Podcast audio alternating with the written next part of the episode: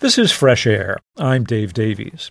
U.S. Supreme Court Justice Clarence Thomas is the most senior member of the conservative supermajority that now dominates the court, giving him a level of influence he'd never seen in his 32 years as an Associate Justice.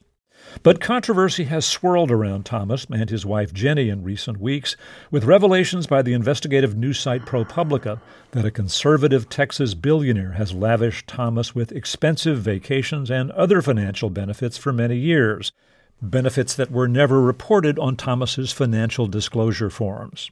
Those benefits included trips on private jets and a luxury yacht, the purchase of and renovations to the home Clarence Thomas's mother lives in, and private school tuition for a grandnephew of Clarence Thomas. Our guest today is veteran filmmaker Michael Kirk, who's the director, co writer, and co producer of a new Frontline documentary about the lives and formative influences on Clarence and Ginni Thomas and their paths to power in Washington. Michael Kirk was the original senior producer of the PBS Frontline documentary series in the 1980s. He's written and directed more than 100 hours of Frontline documentaries and has won four Peabody Awards, four DuPont Columbia Awards, two George Polk Awards, and 16 Emmy Awards. His new documentary, titled Clarence and Ginni Thomas Politics, Power, and the Supreme Court, is available to stream for free on YouTube, Frontline's website, and in the PBS app. Michael Kirk, welcome back to Fresh Air. It's great to be here, Dave. Thanks for having me. So let's talk about, you know, the early life of Clarence Thomas. You know, it's hard to witness the hardship that he suffered as a child and not have some sympathy for him. He, he was born in Pinpoint, Georgia. Tell us about the community and his relationship with his family in those early years. Pinpoint is on the outskirts of Savannah, Georgia. This is Savannah, Georgia in the 1950s as Clarence is growing up very Jim Crow South, very uh, racist undercurrents in everything Clarence would have done, coming from Pinpoint into Savannah or even in Pinpoint, which was largely a fishing village. The vast majority of people there are black. They speak a kind of dialect of, uh, of people who were slaves that had slavery imposed on them uh, all those generations ago. And it's a kind of dialect called Geechee, uh, Gullah, Gullah Geechee. And it has a little bit of a French flavor, almost like Creole down in Louisiana. Uh, he lived about the worst kind of life you could imagine for a little kid, even in that time.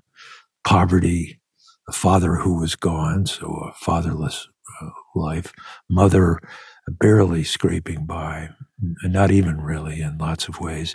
And Clarence and his little brother were uh, lived in just the way Clarence describes it in his book, which we use sections from. It's just horrible. Um, no running water, no toilet in the in the place they lived, and on top of the Jim Crow parts of the white racism, there was also, as we discovered, kind of to my surprise, uh, this idea that his friends talk about the idea of racism inside the black community as being even more corrosive than uh, white racism in the on the streets of Savannah because you could avoid it if you didn't go into Savannah, but in your neighborhood, if you were very black, uh, and as he describes himself, with a broad nose and uh, curly hair, you were subject to uh, failing what they called the brown bag test. And the kids just mocked him with the cruelest insult they could come up with, which was ABC, America's Blackest Child.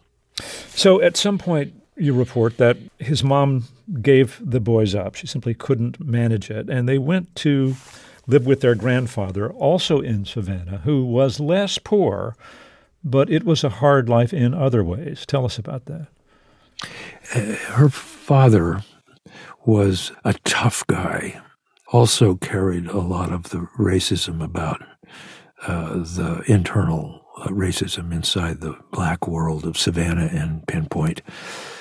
Uh, ran a fuel oil business and a, I think ice and coal kind of business where in the summer you deliver ice and in the winter you deliver fuel oil in a kind of old truck. And um, he made a pretty good living compared to a lot of other people uh, as I say, very opinionated, strong Catholic, stern Catholic, uh, didn't want the boys, didn't want his daughter to bring the boys there, but his wife at the time, not uh, Clarence's mom's mother or their natural, their biological grandmother.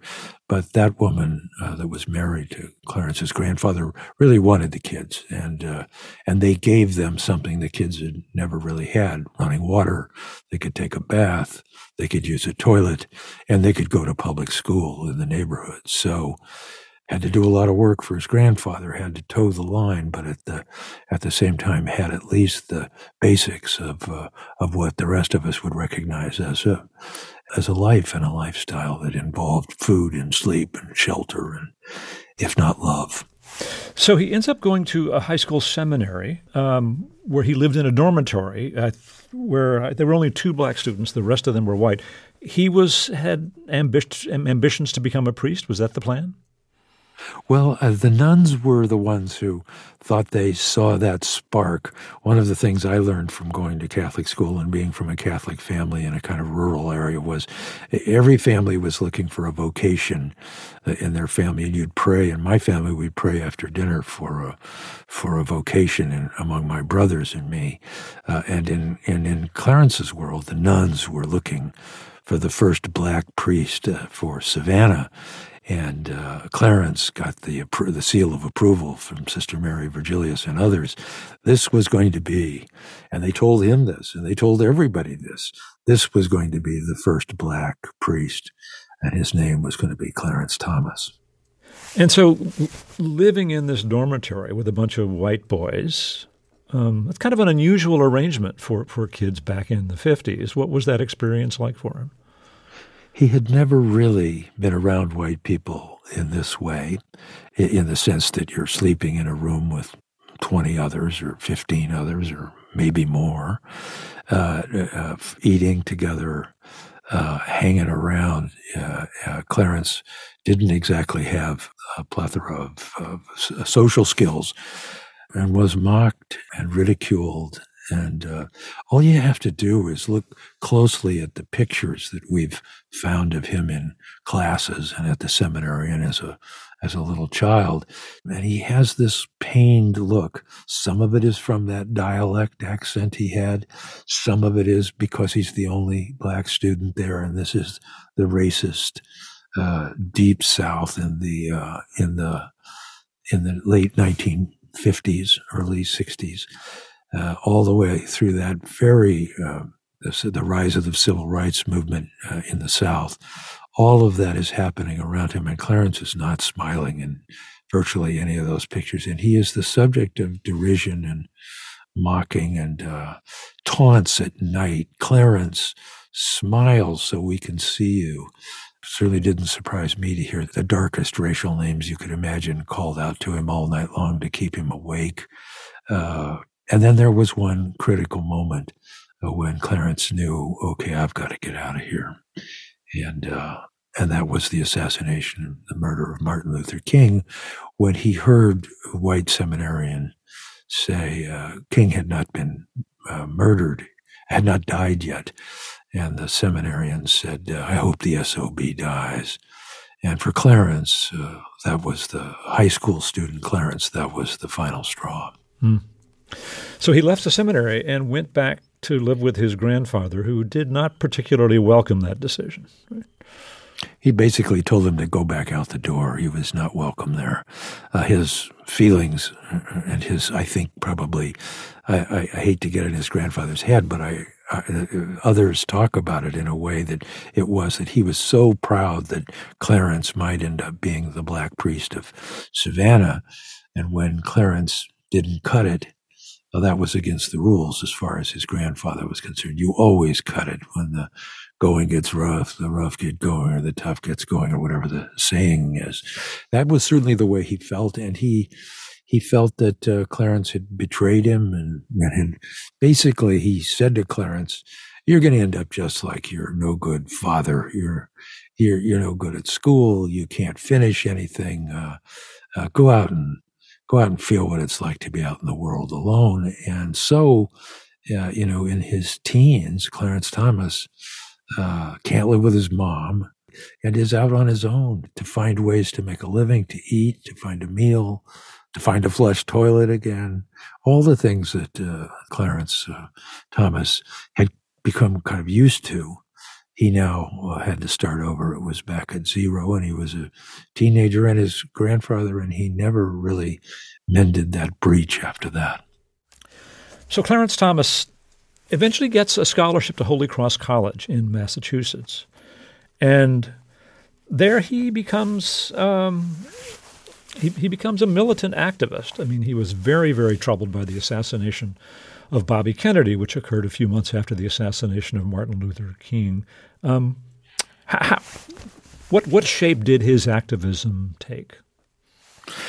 So here's a guy who never really has hung out with uh, a group of like-minded, maybe even uh, open-minded black kids his age, and he goes off to Holy Cross, and there's 2,000 white kids, all Catholics, and 28 black students. The first kind of real class or among the first classes of affirmative action class at uh, Holy Cross. Then it was an idea sort of sweeping the country at the time. This is 1968, 1969. Clarence sees the the the explosion in the streets, the fights that are happening about the war in Vietnam, the fights that are happening around the civil rights crisis, the the murders of Bobby Kennedy and and uh, Martin Luther King, and he there he is living with all these other angry uh, and uh, frustrated, uh, self-described angry and frustrated uh, black men, um, three or four of whom we've interviewed, uh, and and in that process, Clarence really finds an identity, and the identity is the the Black Panther movement. he adopts the clothing, the hairstyle, the combat boots, the you know the military style uniform, wears a beret, uh, and finds an idol. And the idol turns out to be Malcolm X. And it is uh, Malcolm, Malcolm's speeches, Malcolm's arguments for separatism, um, Malcolm's stridence and, uh, and, and strength that Clarence is drawn to. He, the way he tells the story or the way people who know him tell the story is that Clarence decides to memorize many of uh, Malcolm's speeches and is himself um, a self, sort of self-styled campus radical, uh, uh, believing, uh, I think that there this was a way to uh, fix the world. That he had he would find acceptance in the uh, anti-war and pro-civil rights movements. In, in his junior year at Holy Cross, Clarence Thomas went to a protest in Cambridge, Massachusetts, where Harvard students were protesting at the time. Um, it got pretty lively. What happened and what was the effect? He uh, and some of his uh, friends from their group at Holy Cross drove the 40 miles down to Harvard Square, uh, drank a lot of beer, joined a march. There's 31 colleges and universities in Massachusetts. So there are a lot of people on the streets that night uh, marching toward Harvard Square from Boston Common. And, um, and it all got out of control. It was glass broke, then arguments with the police, then tear gas, then the usual melees but much on a much larger scale than anybody expected that had happened, certainly previously. And while those kind of things were breaking out every night, Clarence leaves uh, Cambridge at four in the morning, gets back to campus, and has a kind of epiphany where he says to himself, uh, uh at least in his book, this is what he reports. Uh, he says to himself, well, why was I doing that? What was I doing? I came so close to being arrested. I think 40 students had been arrested, so close to ruining my life. Uh, and for what? Uh, so he has this kind of crisis. Uh, uh and instead of, instead of becoming more radicalized, he decides to shed the Panther, the uniform, put on a coat and tie at times. Uh, you could find Clarence in the library, uh, not out on the, not on, on the streets or, or anything like that. And uh, he finishes uh, uh, uh college near the top of his class with a 3.75 grade point.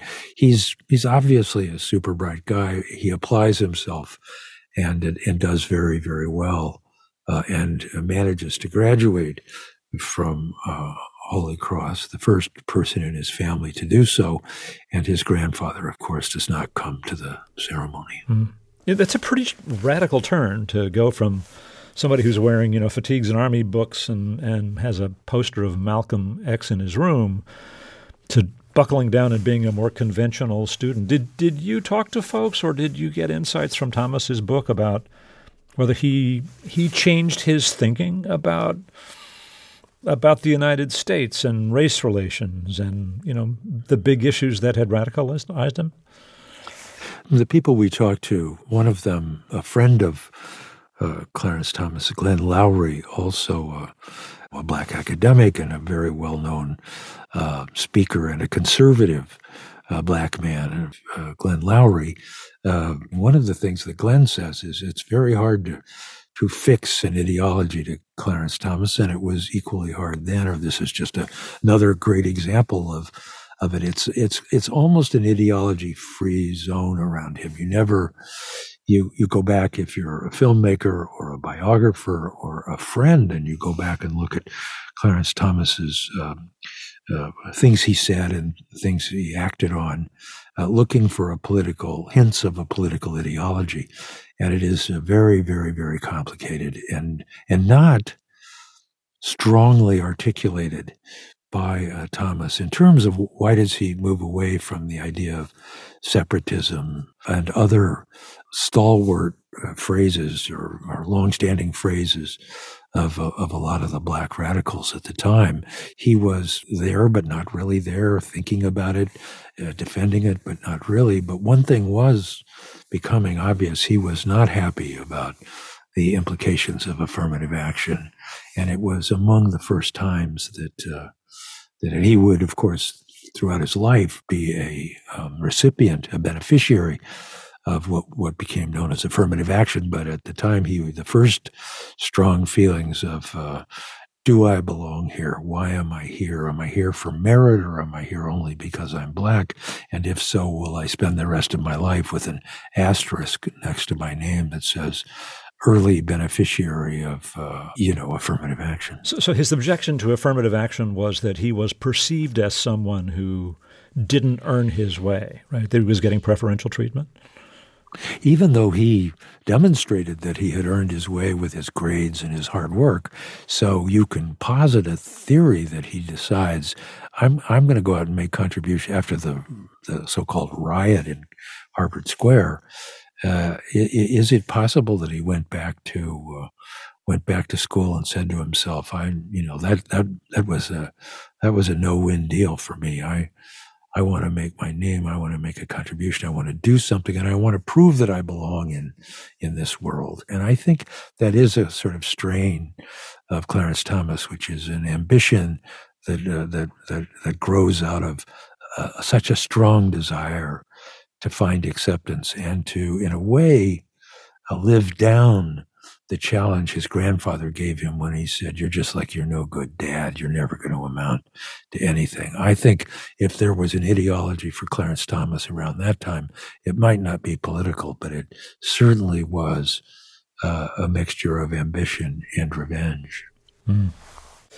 We need to take another break here. Let me reintroduce you. We are speaking with Michael Kirk. He's an award winning filmmaker. His documentary, Clarence and Ginni Thomas, Politics, Power, and the Supreme Court is available to stream for free on YouTube, Frontline's website, and the PBS app. He'll be back to talk more after this short break. I'm Dave Davies, and this is Fresh Air. I'm Anne Marie Baldonado of Fresh Air with a plug for our latest Fresh Air Plus bonus episode. I Heard It Through the Grapevine by Gladys Knight and the Pips is a classic of American music and a staple of the Motown record label, but it almost didn't happen. I know that, that the song had been sitting on the shelf and demoed a couple of times, just trying to see what could be done with it. That's Gladys Knight, whose recording of I Heard It Through the Grapevine ended up becoming a top selling record for Motown and her first number one single. But Knight originally voted against joining Motown. To be very, very honest with you, I was afraid that we would not get the attention that we needed or deserved, even. You can hear that entire story and hear our host Terry Gross almost singing. You go, Terry! in the latest bonus episode of Fresh Air Plus, available exclusively as a thank you for our Fresh Air Plus supporters. If that's not you yet, it could be. Learn more at plus.npr.org. Our guest is veteran filmmaker Michael Kirk, whose latest work is a PBS Frontline documentary about the lives and influences on U.S. Supreme Court Justice Clarence Thomas and his wife Ginni, a conservative political activist. The investigative news site ProPublica has published stories recently about luxury vacations and other financial benefits the couple received from a wealthy Texas businessman, benefits that were not reported on Thomas's financial disclosure forms. Kirk's documentary, Clarence and Ginni Thomas Politics, Power, and the Supreme Court, is available to stream for free on YouTube, Frontline's website, and the PBS app. So Clarence Thomas gets a scholarship to Yale Law School, an elite institution with a lot of very strong traditions, one of very, you know, a, a smattering of black students there. How does he fit in? What is life like for him? I think he really is surprised that uh, I mean he thinks what he's getting is a is a ticket to ride. You get you get a law degree from Yale, you're going to become a big time lawyer in New York City on Wall Street and make a lot of money. That was his ambition. That was his reason for doing it, and that was his expectation. Uh, he was surprised by what it was like to be there. You're surrounded by one of his his married student housing roommate was John Bolton.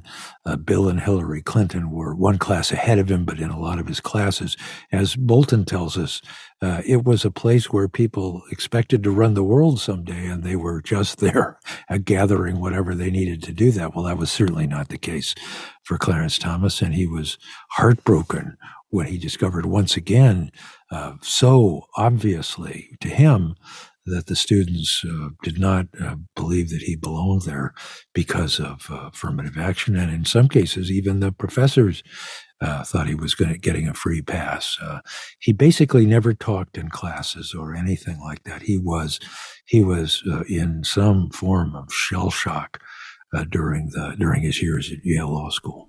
And at the end, when folks were getting you know invitations to to join, you know uh, as associates in big law firms, he didn't get offers. And you report that he kept these rejection letters, what, as kind of a motivation?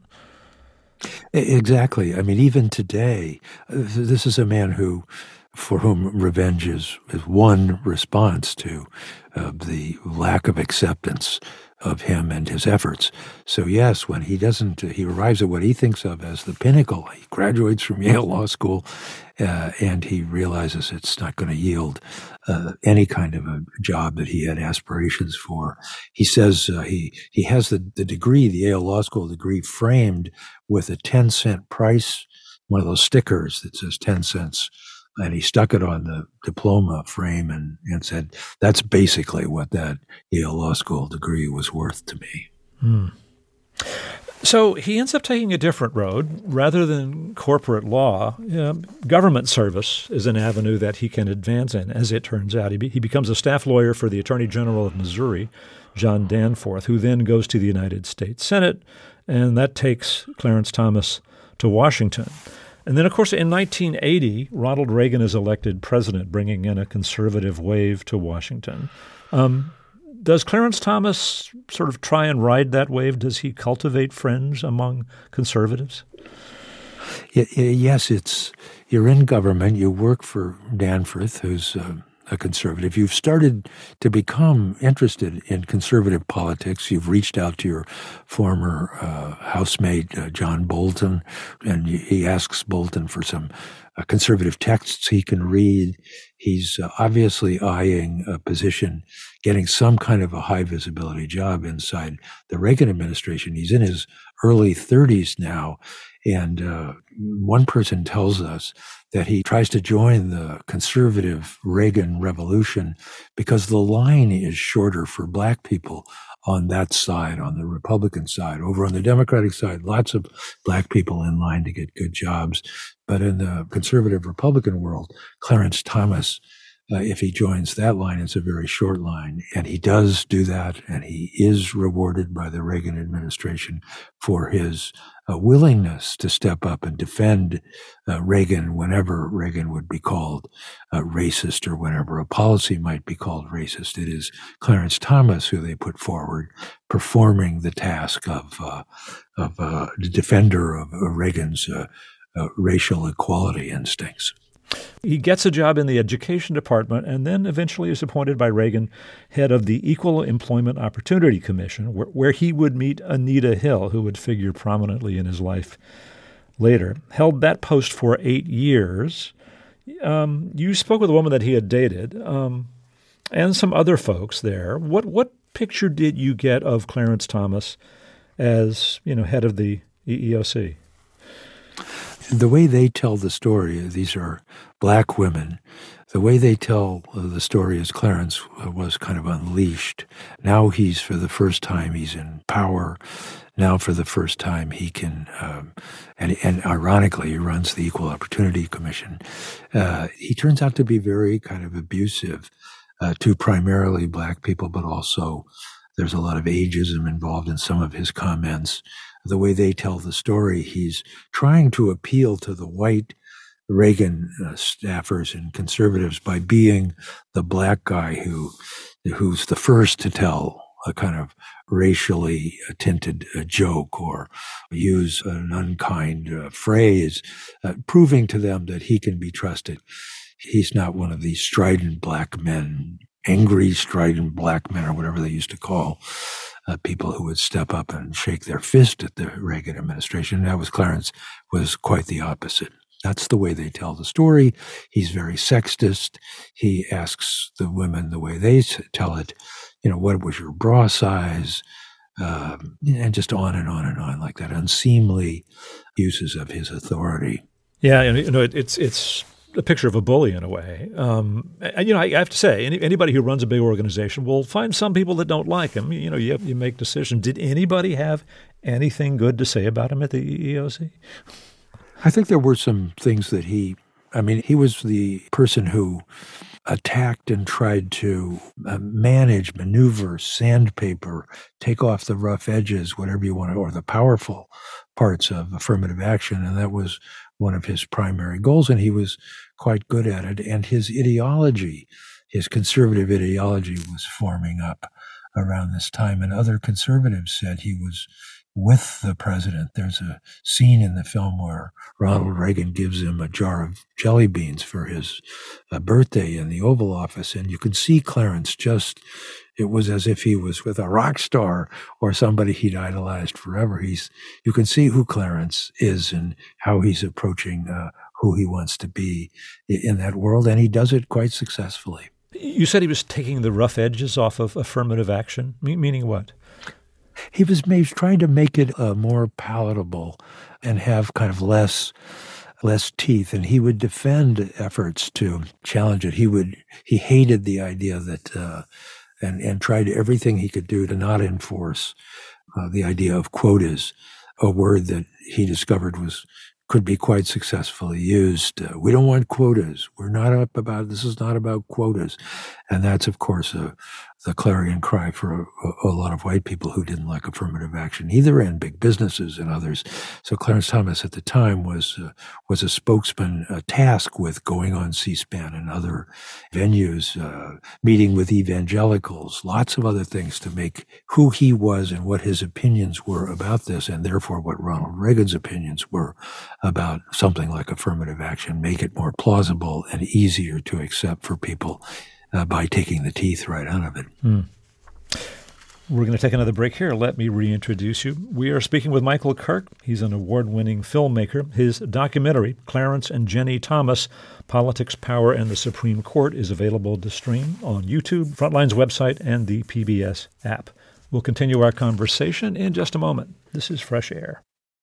This is Fresh Air, and we're speaking with veteran filmmaker Michael Kirk. His latest work is a PBS Frontline documentary about the lives and influences on U.S. Supreme Court Justice Clarence Thomas and his wife, Ginni, a conservative political activist. It's called Clarence and Ginni Thomas Politics, Power, and the Supreme Court, and it's available to stream for free on YouTube, Frontline's website, and the PBS app.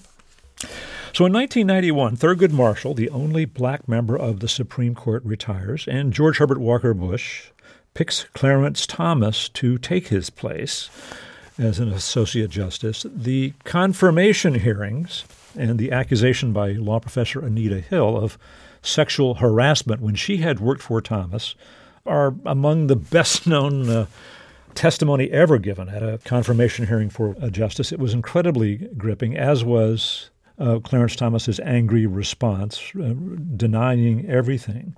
Um, without going through it all again, people will remember it. What do you think people should know about this episode that is maybe not so well known or may not have gotten the attention it deserved? I think the extent to which he uh, really got slammed and surprised by Anita Hill's uh, allegations, uh, especially at the beginning when they hit the news, but before the hearings, Clarence basically collapsed. We we have visibility into what happened with him. The the deep collapse. We have visibility through uh, Senator uh, Jack Danforth, who talked to us for a long time about his relationship with Clarence. And, and Danforth goes out to Thomas's house uh, as the news is breaking, and Thomas is just ruined. It's like imagine you've created this kind of edifice like life, uh, trying to follow all these rules that you didn't know existed, and now you've succeeded. You feel you've really succeeded, and then this uh, out of out of the blue, this moment happens, and you're everything is blowing up in your face. You know, and just to, just for listeners here, this is the first part of the hearing went smoothly enough. He was going he was sailing to confirmation, and then word of Anita Hill's allegations come to life. This is before the actual testimony and hearings, and Danforth goes to visit Clarence Thomas, right? And yes. says it like nothing he'd ever seen. It's very interesting. And because of that access with Danforth and an interview with Alan Simpson, Wyoming senator, another conservative Republican, we can follow what happened with Thomas in that period of uh, the testimony of, of Anita Hill, what she alleged, Thomas's reaction, the private meeting inside Danforth's office before Thomas comes back to answer the charges in the hearing room where his anger is fed. He's looking for a way to respond and you are there when you watch the idea of what he would eventually call one of the most famous phrases ever from uh, congressional testimony, a high-tech lynching of an uppity uh, black person. It's the process between Ginni and Clarence at that moment as he decides to, to not fold, but to come back fighting. For me, understanding what was going on behind the scenes with this character we followed all the way from Pinpoint as a little boy was really remarkable. Yeah, didn't Danforth say when he went to his house he found Clarence was it in a fetal position, wasn't eating, just kind of non-functional? Yes, laying on the bed, sobbing, believing his life was over. Wow. Um, we should just note that you know Thomas defiantly denied the charges. He was confirmed, but there were other women who would have could have offered corroborating evidence that were never called. Um, we learned in the documentary that this affected him deeply, Clarence Thomas, in terms of his media consumption habits. This was kind of hard for to believe. Describe this.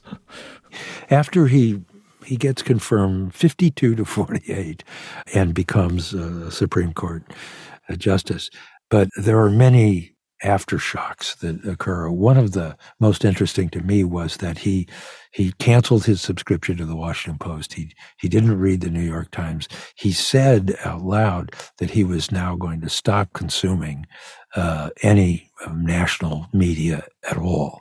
So, if that's true, how does he get information? And uh, people we talked to said he relied primarily on two sources.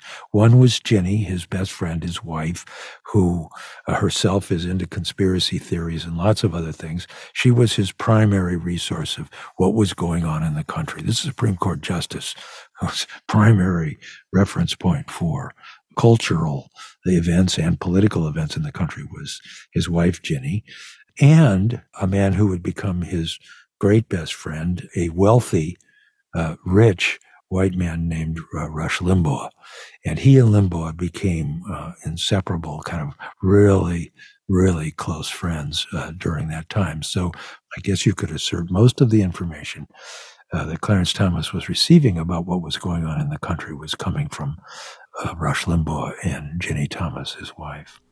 Yeah, he, he would have staff tape the Rush Limbaugh broadcasts that he missed so he could listen to them later um, at a time when the technology wasn't like it is today. Um, he also enters a whole new set of associations, particularly with wealthy white conservatives. And I think here's where the recent reporting by ProPublica about his relationship with Harlan Crow, the Texas billionaire, comes into to focus. I mean, uh, that, that, was reported, you know, by the Times and others somewhat earlier. But what's interesting about the new reporting is that this relationship of regular luxury vacation and trips goes back a long, long time. This is an association that really lasted a long time. Just give us a sense of what that relationship was like and what the benefits were to to Clarence Thomas. So for a couple of decades, Justice of the United States Supreme Court and his wife were treated to hundreds and hundreds of thousands of dollars of lavish vacations, gifts.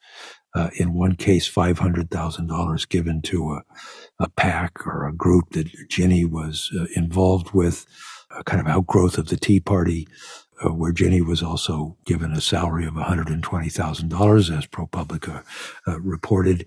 They traveled the world in the jet. They were he was often alone with Harlan Crow. You know, they went to Indonesia. They, they would, he had a, Crow has a huge yacht. Uh, they saw the world. He lived, he lived, uh, Supreme Court justices don't make that much money by comparison to other uh, very successful lawyers. But uh, he certainly uh, traveled and experienced uh, vacations and the luxuries of a very wealthy person, uh, thanks to his benefactor, uh, Harlan Crow, and he never reported uh, any of it.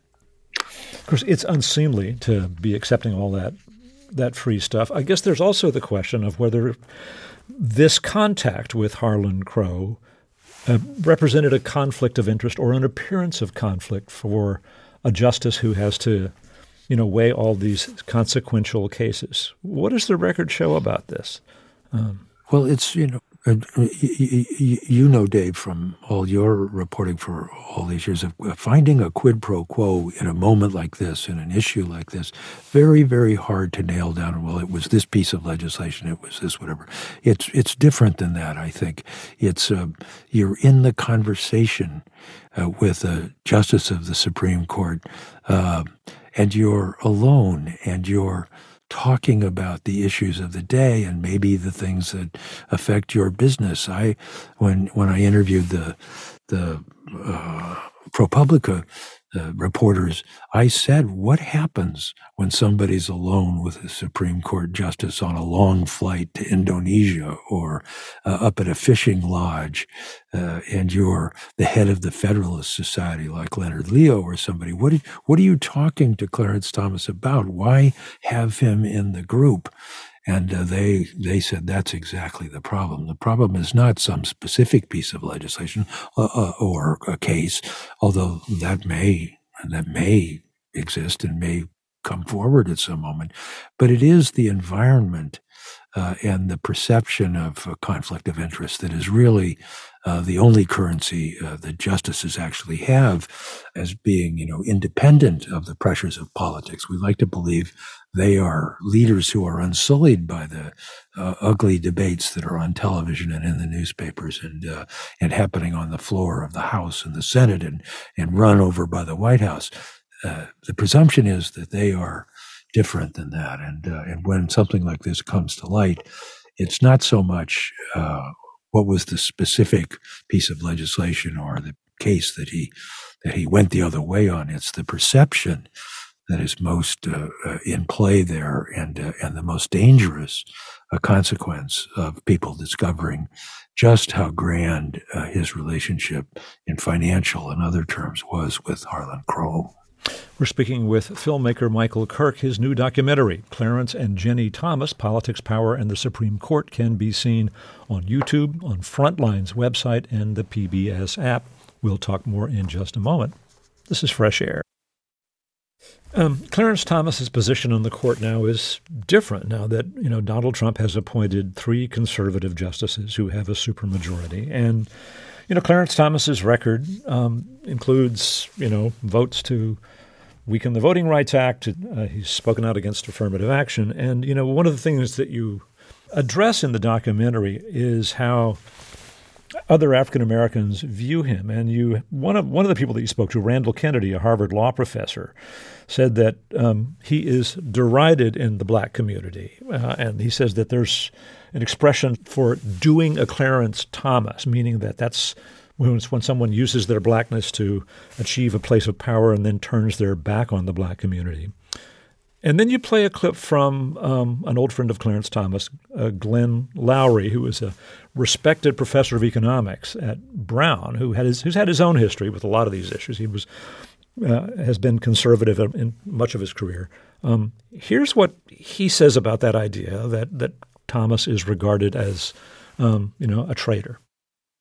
You want to be thought of as a good black man or woman, not as a traitor or a turncoat, a sellout. On the other hand, the idea that I will think for myself and I won't be told what to think just because of the color of my skin is one that very powerfully animated Clarence Thomas. If somebody's going to tell me I'm not black because thinking for myself, I arrived at certain conclusions that they didn't like, you question my authenticity, you, you question my legitimacy, I take umbrage at that. I don't I don't appreciate that. And that's Glenn Loury from the documentary Clarence and Ginni Thomas Politics, Power, and the Supreme Court, which is directed by our guest, Michael Kirk.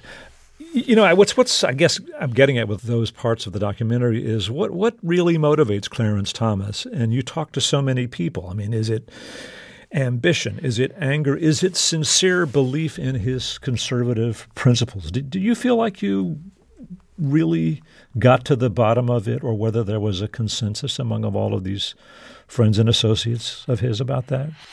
I think if there is a consensus, and as I've said a few times in this conversation, it's very complicated. Clarence Thomas's life is rich and long and and filled with inconsistencies. And uh, certainly, the last few years after he came out of the shadow of Justice Antonin Scalia, uh, the real intellectual uh, leader of the right on the court. Once Scalia passed away, it then fell to Thomas to carry on the tradition and bring his own uh, perspective to it in, in full flower. And that is, I think, uh, what everyone who has known him all of their lives uh, see. We had great hopes that when push came to shove on an issue like affirmative action, Clarence would still be uh, that black young man from uh, Pinpoint.